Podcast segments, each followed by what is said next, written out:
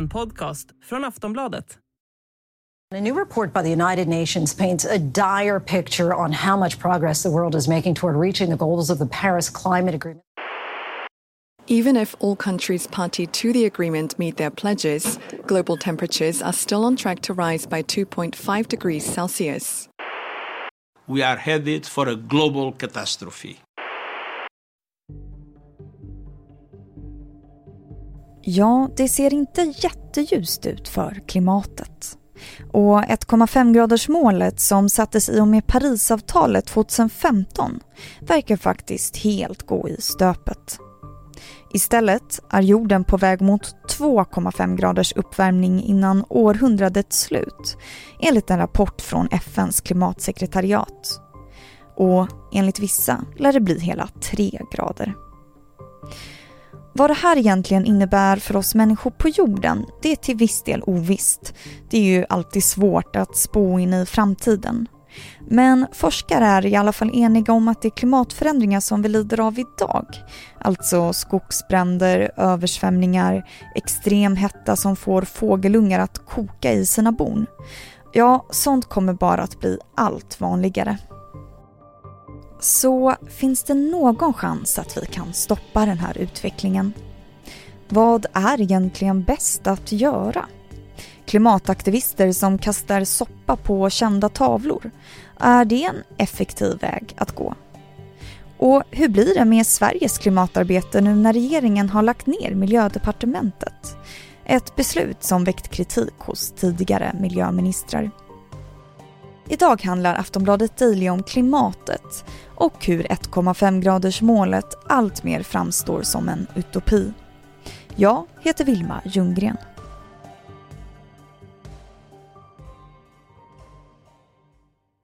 Med mig här i studion har jag Jonathan Jeppsson, klimatkolumnist här på Aftonbladet, som får börja med att berätta hur alarmerande den här senaste FN-rapporten är. Ja, det är väldigt alarmerande, men det är inte några nyheter för den som har följt med i de senaste årens larmrapporter och de senaste årens otillräckliga politiska planer för hur vi ska möta och tackla klimatfrågan. Det kommer ju liksom alarmerande rapporter om klimatet hela tiden. Skulle du säga att det här skiljer sig på något sätt?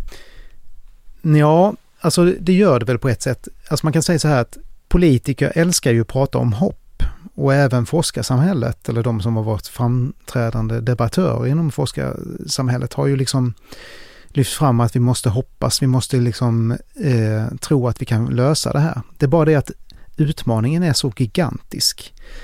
Så att hoppet har blivit mer som någon sorts religion kan man säga. Eh, det är någonting som man, man tror på och vill ska finnas men det finns liksom ingen, ingenting i eh, verkligheten och de politikernas och samhällenas och ländernas agerande som tyder på att vi kommer nå dit. Så då blir det nästan någon sorts religiös tro eller magiskt tänkande över det hela. Och detta börjar väl så små, eller sakta sjunka in hos allt fler. Mm. Enligt den här rapporten så ser vi ju istället ut att gå mot 2,5 grader och enligt vissa andra till och med 3 grader före århundradets slut.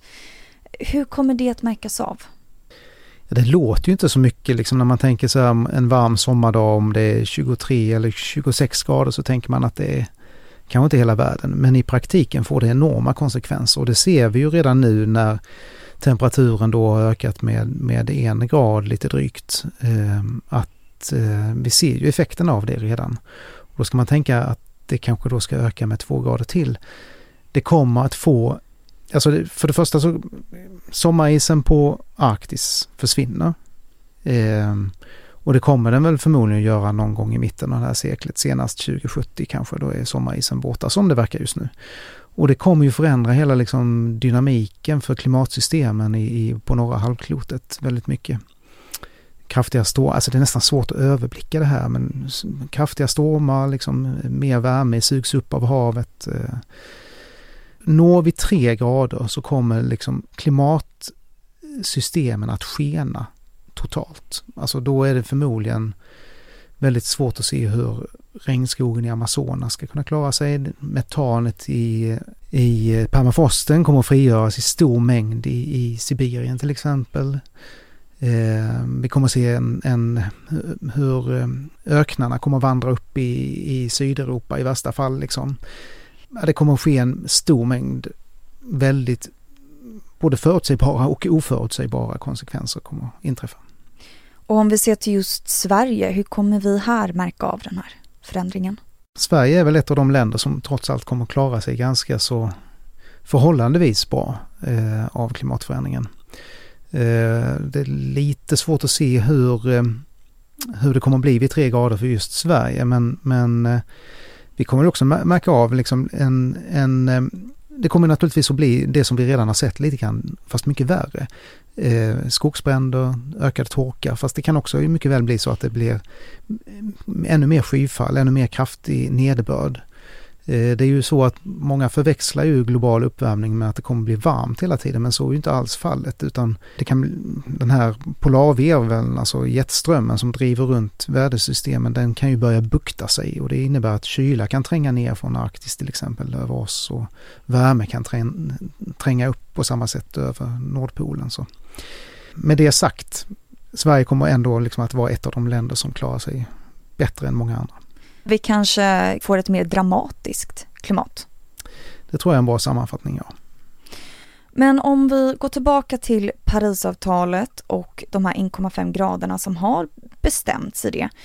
Kan länderna som har skrivit under på det bara liksom strunta i det? Ja, det kan de. Det här finns inget bindande, det finns inga, ingen Haag-tribunal att släpa ner världens ledare till och, och eh, ställa dem till svars för att de inte har uppfyllt det här löftet utan det här är ett som bygger på god vilja i stora, stora delar. Man kan liksom som USA gjorde under Trump bara dra sig ur om man känner för det. Eh, så det är inga problem. Aftonbladet Daily är strax tillbaka. Tired of ads barging into your favorite news podcasts? Good news. Ad-free listening is available on Amazon Music for all the music plus top podcasts included with your Prime membership. Stay up to date on everything newsworthy by downloading the Amazon Music app for free or go to amazon.com slash news ad free. That's amazon.com slash news ad free to catch up on the latest episodes without the ads.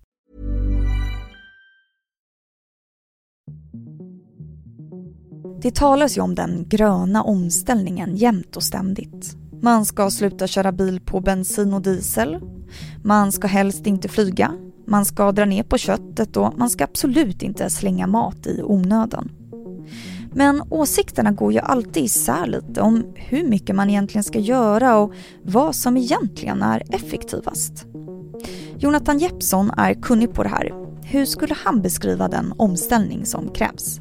Vi hör vad han säger.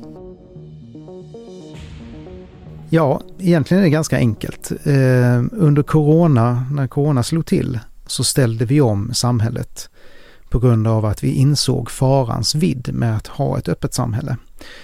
Och då kan man säga att ja, då levde vi på ett sätt under en, någon sorts diktatur. För då fick man ju inte längre resa och flyga eller träffa vem man ville. Det är ju egentligen någon sorts eh, totalitärt samhälle kan man ju säga. Men vi gjorde det för att det, för att det var det, så stor var faran. Mm. Eh, när det gäller klimatfrågan som är, som är oändligt mycket större så vidtar vi inte alls de här åtgärderna som, som krävs. Eh, och eh, då kan man ju diskutera varför, det, varför vi inte gör det, varför vi inte vidtar nödvändiga åtgärder. Nej, för att då finns hela tiden det här med att inte kan vi inskränka den personliga friheten för att, för att eh, vidta de här åtgärderna. Så det är, det är den stora inbyggda problematiken i det hela, att vi gör inte det som krävs, vi gör bara det vi anser oss mäkta med. Kan det vara så att människan har svårare att liksom förstå faran med klimatet, hur det går? Människor har, eller människan ska jag säga, har väldigt svårt att hantera långsiktiga hot. Vi är en kortsiktig varelse som reagerar väldigt snabbt på det som händer här och nu. Eh, och då är vi väldigt handlingskraftiga och kan agera väldigt resolut och bestämt. Men vi har rätt, vi har rätt svårt att förhålla oss till det mer abstrakt, den mer abstrakta framtiden. Och liksom tio år fram i tiden börjar människor liksom zooma ut rätt rejält. Och det gäller också världens ledare som också mest väljs på fyraårsperioder. Och du vinner inga framtidens generationer kan inte vinna dagens ledare några val. Alltså det som drabbar dem eh, har vi svårt att förhålla oss till. Den senaste tiden har vi ju hört flera nyheter om klimataktivister som gör lite radikala handlingar. Eh, senast när de kastar soppa på berömda målningar på museum. Skulle du säga att det är ett effektivt sätt? Nej, det tror jag inte att det är. Faktiskt inte. Jag tror att väldigt många eh, vänder sig mot den formen av, av aktivism. Samtidigt så kan man väl någonstans förstå att, att det här är ett sätt att väcka uppmärksamhet och det gör det ju verkligen. Eh, och det är ju på så sätt kanske de vinner, eh, inte sympati, men i alla fall eh, riktar fokus på sin sak. Men personligen har jag svårt att se att man vinner någonting på att förstöra någonting eh, som är uppskattat och vackert. Den nya regeringen har ju lagt ned eh, miljödepartementet. Vad tror du att det kan få för effekter för klimatet? Ja, nu är jag ju journalist i första hand så jag är liksom inte, jag kan inte, varken kan eller vill göra den bedömningen och det jag tror också att det är för tidigt att, att se vad det kommer leda till. Jag tycker att eh, regeringen har en poäng i att, att eh, energi och klimat är tätt förknippat med vartannat. Ehm, och på så sätt så, så är det väl många, så kan man väl se att det är logiskt att göra den sammankopplingen liksom och lägga allting under samma tak. Men, men eh, hur det sen ska utformas och hur eh, det kommer att påverka Sveriges klimatarbete, det tycker jag är alldeles för tidigt att säga. Och vi kommer ju också att få sänkta drivmedelspriser efter årsskiftet. Bensin och diesel blir då billigare. Eh, hur tror du att det kommer påverka klimatet? Det finns väl uträkningarna som visar att Sveriges, och det säger ju till och med Ebba Busch, att eh, Sveriges utsläpp på kort sikt kommer att öka. Eh, och det går ju på tvärs emot vad, eh, vad som krävs från respektive nation. Det, det vill säga att utsläppen skulle behöva minska med ja, med mellan 7 och 12 eller 7 och 14 procent någonting sånt varje år för att vi ska liksom uppnå det, de mål som är ställda till 2030 med halverade utsläpp gentemot 2010 års nivå. Så ehm, nej, det, det är klart att eh, har man den ambitionen att man redan nu vet att utsläppen kommer att öka de närmaste åren så, så är det väl så det kommer att bli helt enkelt. Och om vi blickar framåt då, ser du några ljuspunkter eller är det becksvart? Ja, nu har ju jag skrivit en hel bok som handlar om att det är ganska svart. Mm. Eh, och den kom ju ut för två och ett halvt år sedan ungefär och skrevs då liksom för kanske för tre och ett halvt år sedan ungefär. Eh, och det är klart att man hoppades ju att, att eh, många av de eh, förutsägelserna eller de prognoserna som jag redovisar i den boken Alltså jag, hopp, jag hade ju ett intensivt hopp om att jag skulle ha fel, att det, att det skulle ha förändrats, att det skulle blivit bättre.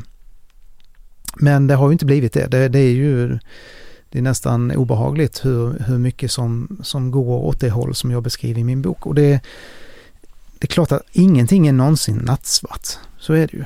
Alltså det är liksom, sam, samhället och jorden och allting förändras ju liksom efterhand och, och de som lever i varje epok kommer ju att betrakta själva förändringen som det normala. Så, så för ingen, och vi, vi måste ju alla göra allt vi kan för att, för att mildra effekterna av klimatförändringen. Tack så mycket för att du gästade Aftonbladet Daily. Tack. Du har lyssnat på Aftonbladet Daily med Jonathan Jeppsson, klimatkolumnist här på Aftonbladet. Jag heter Vilma Ljunggren och vi hörs snart igen.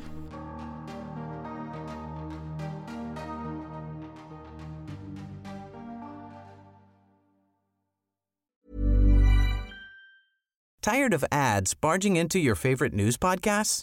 Good news. Ad-free listening is available on Amazon Music for all the music plus top podcasts included with your Prime membership.